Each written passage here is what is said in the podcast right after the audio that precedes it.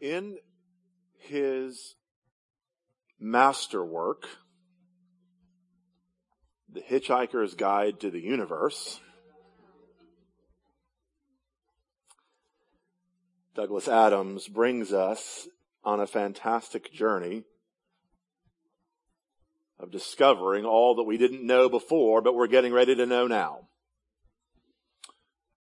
One of the volumes in this series is a volume simply titled Life, the Universe, and Everything. In Life, the Universe, and Everything, we find ourselves meeting with a supercomputer. A supercomputer simply named Deep Thought. The characters, very excited about uh, the discovery of Deep Thought, go to ask Deep Thought a question. They say, the task that we have designed you to perform is this. We want you to tell us the answer. The answer, said Deep Thought. The answer to what? The answer to, to life, the universe, and everything. Deep thought paused for a moment's reflection. Tricky, he said finally. But can you do it? Again, a significant pause. Yes, said Deep Thought. I can do it. There is, there is an answer, they said. Yes, said Deep Thought. Life, the universe, and everything. There is an answer, but I'll have to think about it. They glanced impatiently at their watch. Well, for how long? How, how long exactly are you going to have to think about it? Uh, seven and a half million years, replied Deep Thought. Seven and a half million years, they cried? Yes. I said I'd have to think about it, didn't I? So, seven and a half million years go by. And obviously the characters that first designed Deep Thought are long gone, but their descendants lived on. Seven and a half million years later, their descendants continue what they started. We are the ones who will hear finally the answer to the great question of life, the universe, and everything. Shh, I said, I think deep thought is preparing to speak. Do you have an answer? An answer for the question? Interrupted deep thought. Yes. There really is one? To everything? To the question of life, the universe, and everything? Yes. Are you, are you ready to say it? Deep thought said, I don't think you're gonna like it. No, but you have to tell us. Tell us. All right. The answer to the great question. 42, said Deep Thought with infinite majesty and calm. 42? Is, is that all you have to show for seven and a half million years of work? I checked it quite thoroughly, said the computer. And that quite definitely is the answer. I think the problem, to be quite honest with you, is you've never actually really known what the question is. Now I need everyone to look at me really quick. I know eye contact is weird. Here's the, here's the thing about Ecclesiastes that I need you to understand. If the book of Ecclesiastes gives you a settled feeling of an answer, rather than a deep desire to ask better questions, you've missed the purpose of the book. Now we go home after church and we talk about what Pastor David talked about. And if you feel like Ecclesiastes is giving you a settled answer like wisdom doesn't matter, or that everything's absurd, do what you want, you've missed the point of the book. The point of the book isn't to give you an answer because after all, all of the things that the teacher is trying to talk about and preach about is everything that he can discern from life under the sun. He's simply reporting what he has seen and experienced, even with his great capacity for wisdom. No, friends, like those that were seeking the answer to life, the universe, and everything from the computer deep thought, and were sorely disappointed when he gives them their, his answer after all of those many seven and a half million years. The computer actually says what we need to hear as well. The problem is not the answer. The problem is the question. The blessing of Ecclesiastes is that God is willing to go there with us and go to the hard questions with us, but not stop there. No, it's, it's to force us to ask better questions. Because just as we um, read in our affirmation of faith this morning based on Ecclesiastes 12:13, the narrator doesn't throw out the teacher's wisdom. The narrator doesn't throw out Koheleth's wisdom and say, it's all wrong. He says, I don't know what to do with it. So what are you going to do, people of God? Continue to be an Israelite. What are we going to do, people of God? We're going to continue to be Christians. Therefore, what is your only comfort in life and in death? Why we put the first question and answer to the Heidelberg Catechism in there. It's a disturbing book. I'm not going to lie. We say, as um, a friend of mine and I were talking over lunch this week. We say that um, apocalyptic literature, like Revelation and the you know the part of Daniel that nobody reads, um, that that's the hard parts of the Bible, but it's not, is it? Because apocalyptic literature, we can say, well, I have no idea what that means. But wisdom literature carries with it the idea that there should be wisdom here. There should be, um, there should be things that we can live our life by. And then you get to Ecclesiastes and you go, I don't have any idea what to make, how to make sense of this. And that's why I've said, and will continue to say, that these are fit words. They're just not final words. The wisdom of Ecclesiastes is not incorrect, it's just incomplete. And if it doesn't push you to the rest of the Bible to see what the Bible's answer to this question is, you may be settling by asking the wrong questions.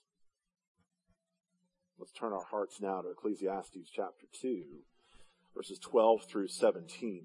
Stand if you would.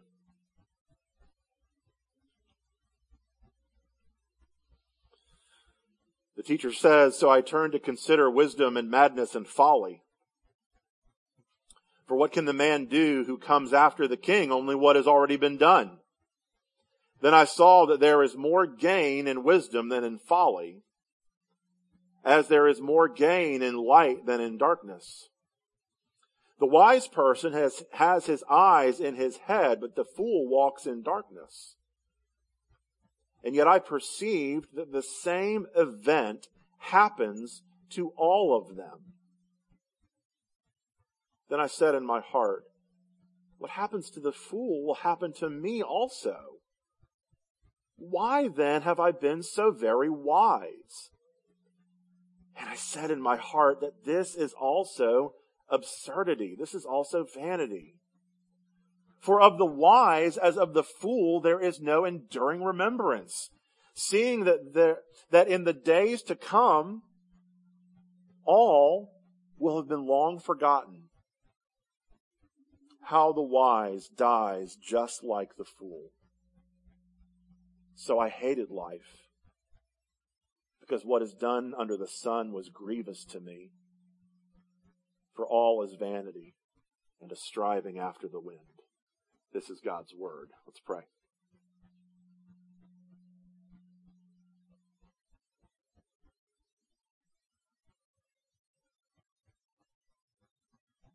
So, Father, even now by your Spirit, stir in us to ask questions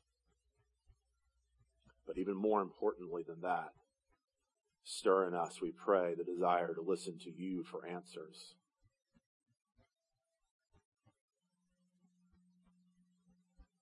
We need your help. And you've not left us alone.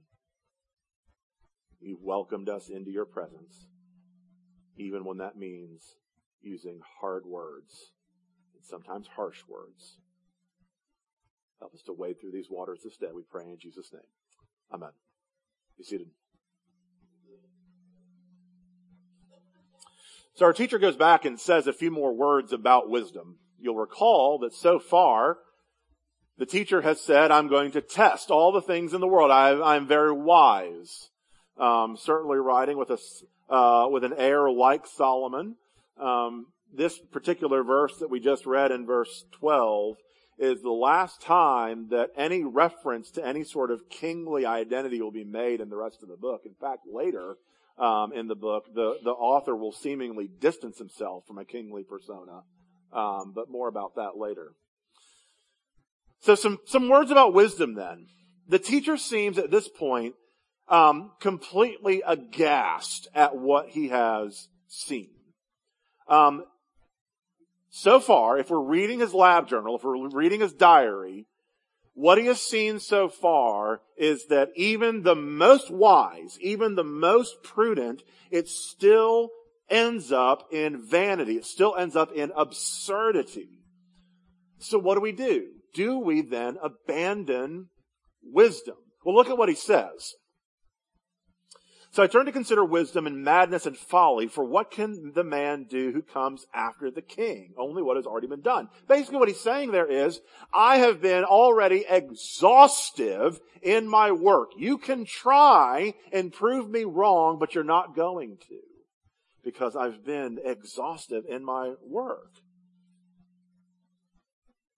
So why continue in wisdom? See, Ecclesiastes can only go so far and offer so many answers. Because as we see, both the wise and the fool still die. In matters of ultimate import, no matter how you live your life, you die. Now, um, we're teaching right now. We're teaching uh, Nate Proverbs. We've been uh, taking a, a, section of Proverbs each night and going through and studying the book of Proverbs together. And it can be tempting, as you uh, are well aware if you've studied Proverbs, that when you read Proverbs, um, wisdom plus God's love equals a happy life, right? This can be the way that one oftentimes reads Proverbs. The problem gets at it when you go to Ecclesiastes and you see the same expression, but now it's wisdom plus God's love equals you still die like a beast in the field. That's not a cheery ending. But it's the ending we know. I, I have a friend of mine, his daughter is um, a little bit older than Nate, and he was um, talking with me about um, her life and especially how he's um, dealing with Ecclesiastes because he's he's also preaching Ecclesiastes up in Madison, Wisconsin. He said the report card that his daughter brought home from school basically said that her entire life is basically made up of unicorns and sprinkles. Like, that is, that is her disposition towards life. And he said that for her then, for, for a black and white thinking person who's also incredibly optimistic, um, the message of Ecclesiastes isn't necessarily for her yet. But the grace of the gospel and the grace of God in Jesus is that it'll be there waiting for her one day when she needs it. When all of a sudden the world isn't, as she'll soon find out, unicorns and sprinkles. See, Koheleth has gotten there. He's realized the world is not unicorn and sprinkles, and he can't master the world through wisdom. And so he says, what good is it then? What should I do?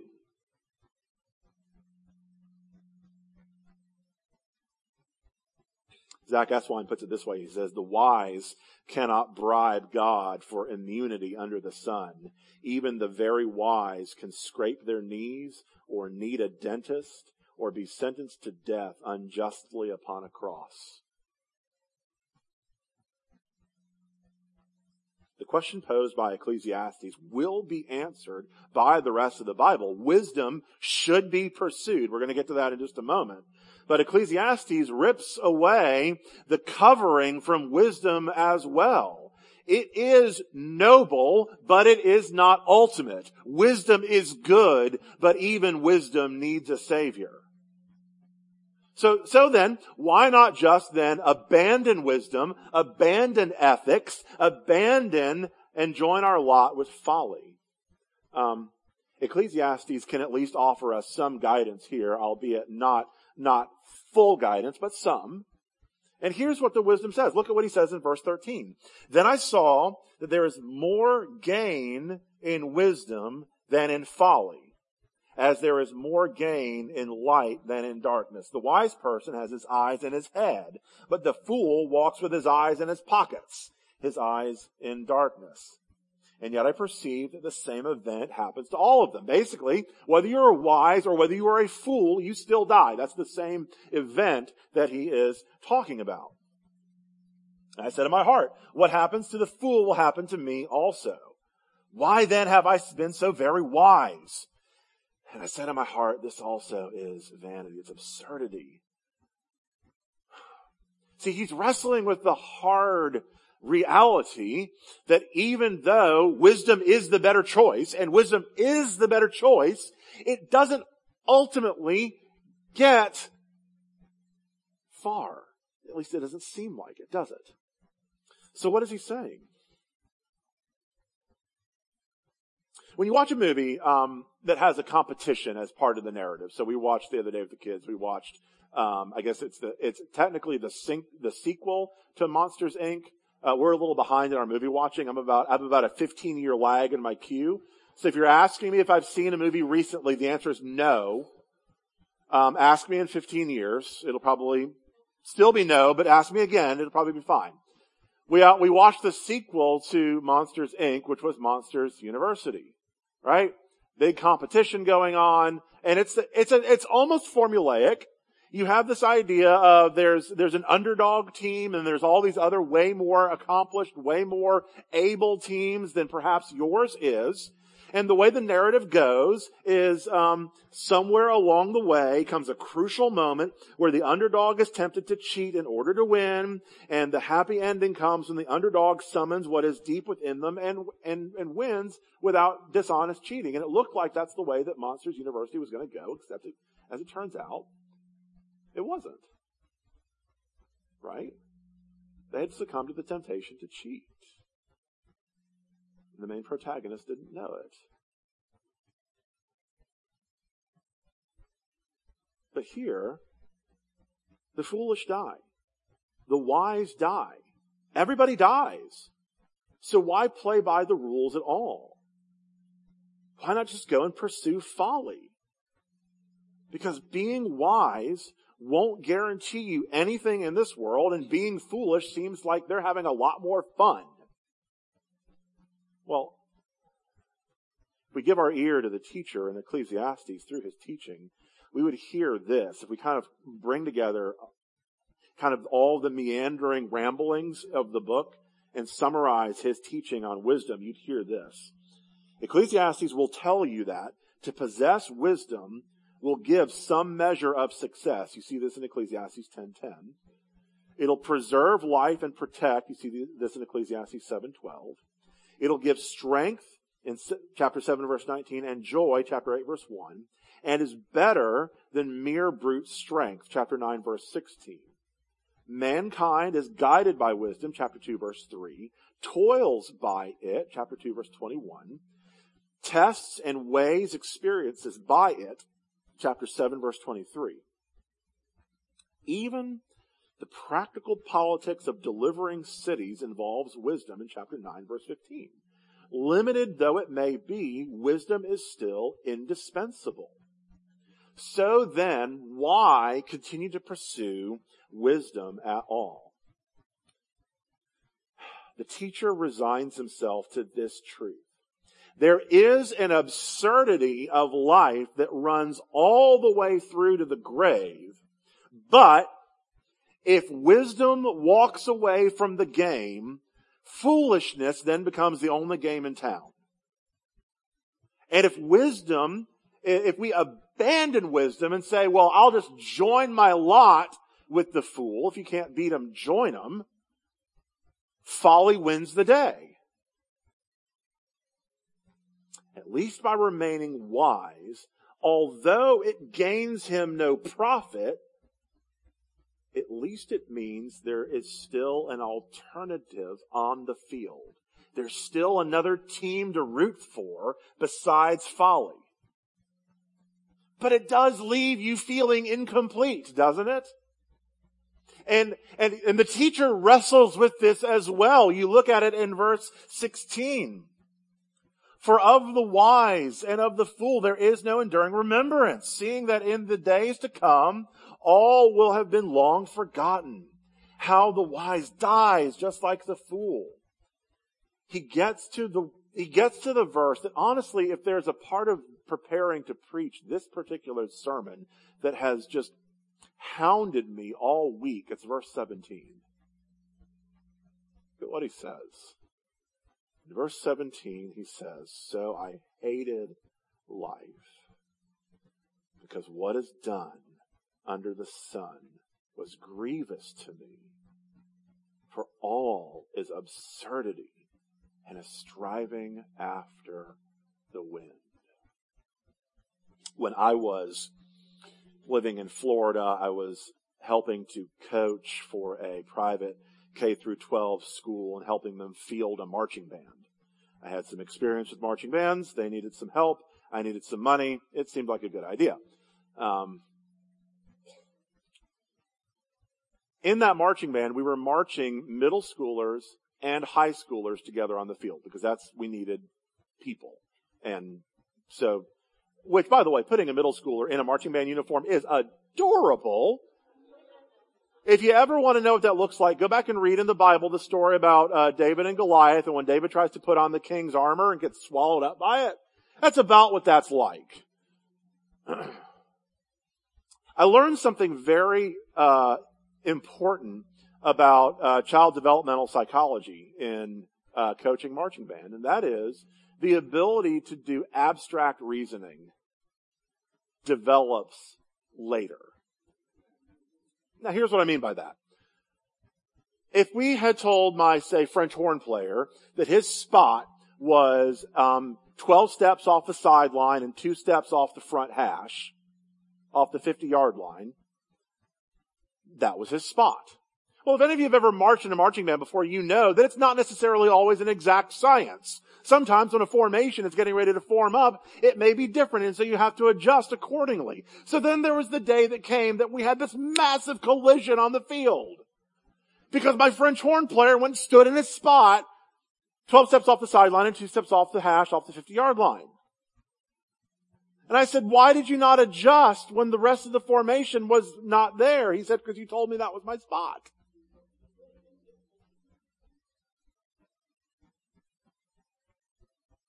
We want to live in a world that's black and white. And it's not. We want to live in a world that operates the way that formulas say the world should operate, and it doesn't. So what do you do? What do you do with those hard words when the world is no longer unicorns and sprinkles? What do you do? Because let's be really clear. We, we want our Christians, especially our professional Christians, especially the ones that speak on behalf of God, to speak like the ones, uh, let's say, there's a, um, you may have experienced this at a particular uh, quick service fast food restaurant, uh, of which there are many in town, where uh, anytime you say anything mildly pleasant, to the worker, they respond with my pleasure. Almost as like they're scared for their lives if they don't say my pleasure.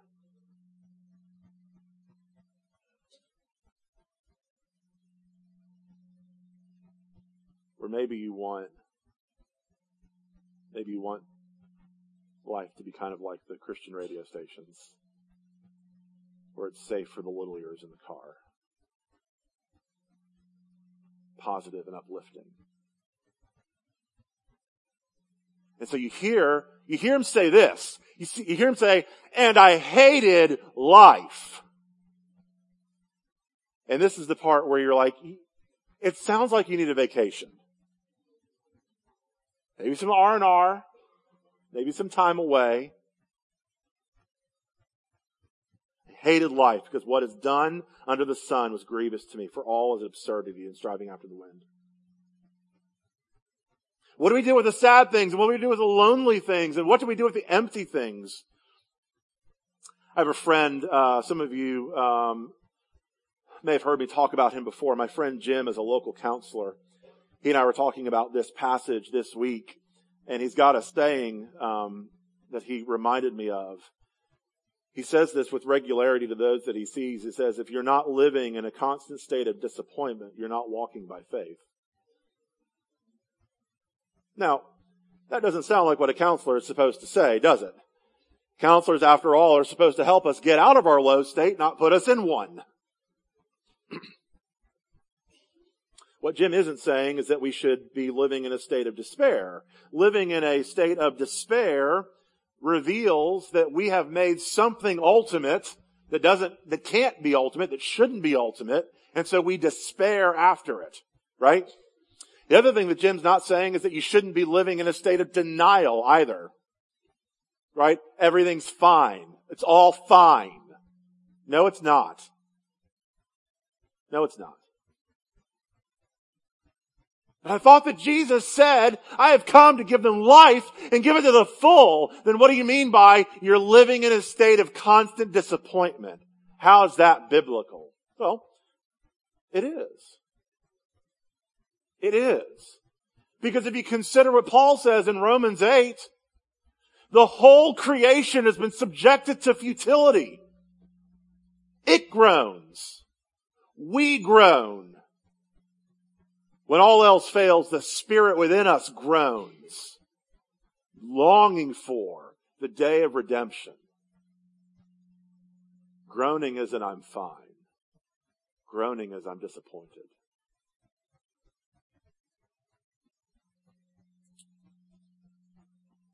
So what's our teacher in Ecclesiastes saying?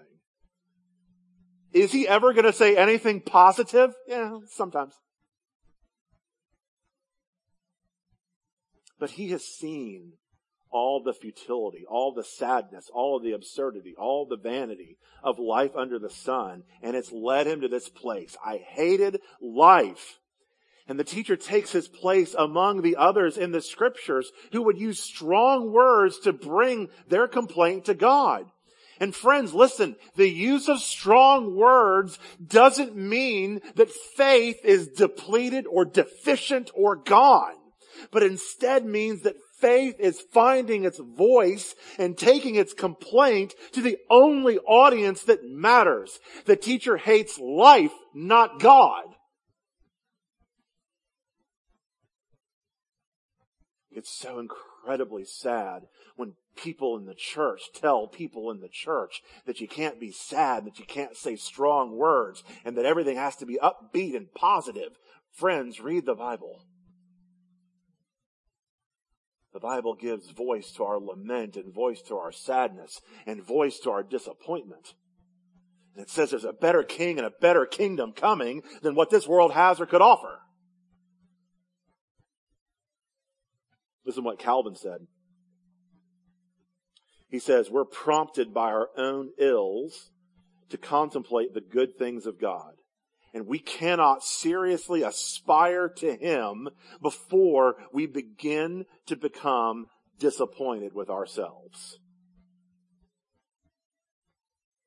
Listen to what Zack Eswine says again. He says, if a child believes that her parents cannot handle what she actually questions or feels, she will pretend all is well or constantly tantrum about. But she will not reveal her true heart in all of its nobility and ugliness. Needy for help, longing to try, rotting with secrets, but show her a parent who has a capacity for her and she will risk, argue, ask, laugh, learn, and cry in the presence of their love. He goes on and he says, God holds us together even the vexed and harassed among us. The wise who believe this learn not to fear revealing what is true about their despair or hatred. God's character and God's covenant anchor their voice and make every feeling and thought, no matter how beautiful or how foul, a matter of prayer for God to enter of presence with God to keep, of paraphernalia for God to redeem. It is God's covenant with us that anchors us to bring our strong words to Him. Even the words that say, I hate what this world is and what this world has become. And to actually feel it. And to actually sit there in it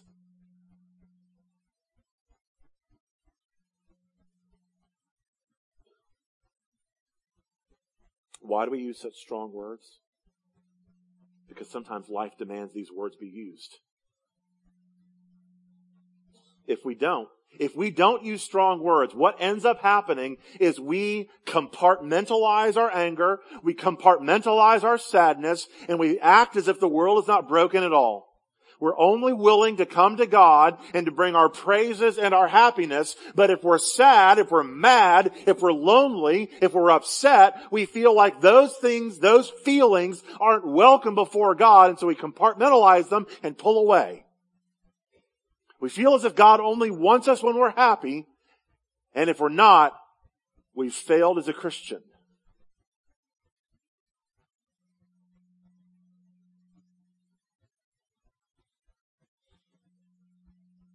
Preacher is struggling, as we all do, to find the words to say in a world that doesn't add up.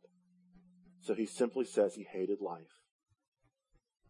And look, we've all, we've all read the news. We've all heard the stories. We've all experienced the sad and the, and the bad and the terrible things of this world. Parents should not have to bury their children. There should not be the need for security systems or a reckoning such as Me Too in a world um, that, that, that seems to say that it has it all together.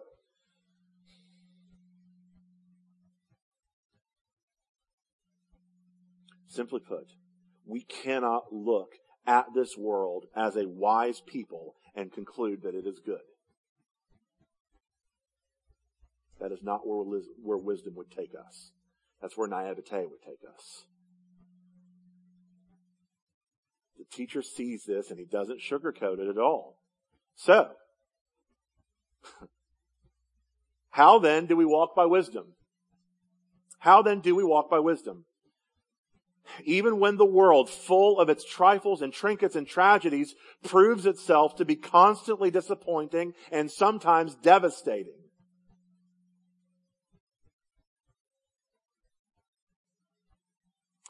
Beloved, we seek wisdom not as a savior. I've, I remember, I don't remember, it's, it's something that happens all the time. We've all said it. I just don't understand why, dot, dot, dot. Have you said this before? Something tragic or unexplainable has happened and you've said, I just don't understand why. What does that reveal? What it reveals, at least in part, is the lie that would say, if only I knew why, I could, I could then, I could understand it and it would make sense and I could excuse it. Or I could forgive it. But Ecclesiastes won't let us go there. The Bible won't let us go there.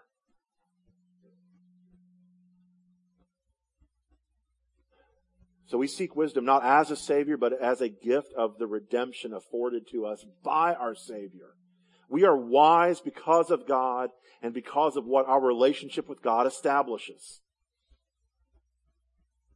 Ecclesiastes, just so you know, Ecclesiastes is going to wrestle all throughout its pages with the question of is all of life absurdity or is all of life a gift? And it can only see the incompleteness of life and it's going to go, I don't know. The rest of the Bible is going to answer it. All of life is a gift. All of life is a gift, even in its tears and even in its sadness. One more quote from Zack. He was especially helpful this week in preparing for this sermon. Um, he says, in our clubs, in our workplaces, in our families, in our blended families, our churches, our governments, and our neighborhoods, wisdom is the way God's people choose to make a stand, even if it means that they are overlooked, undervalued, impoverished, slandered, forgotten, or misused the Bible's notions are strange to us. It says that, that it is better to experience poverty, dismissal, and a life of forgotten service than to find health and wealth and happiness through foolish means and for a foolish purpose. To summarize Jesus' teaching in Luke 18, it is better to have Jesus and no wealth or status in the world than to have both wealth or status without Jesus.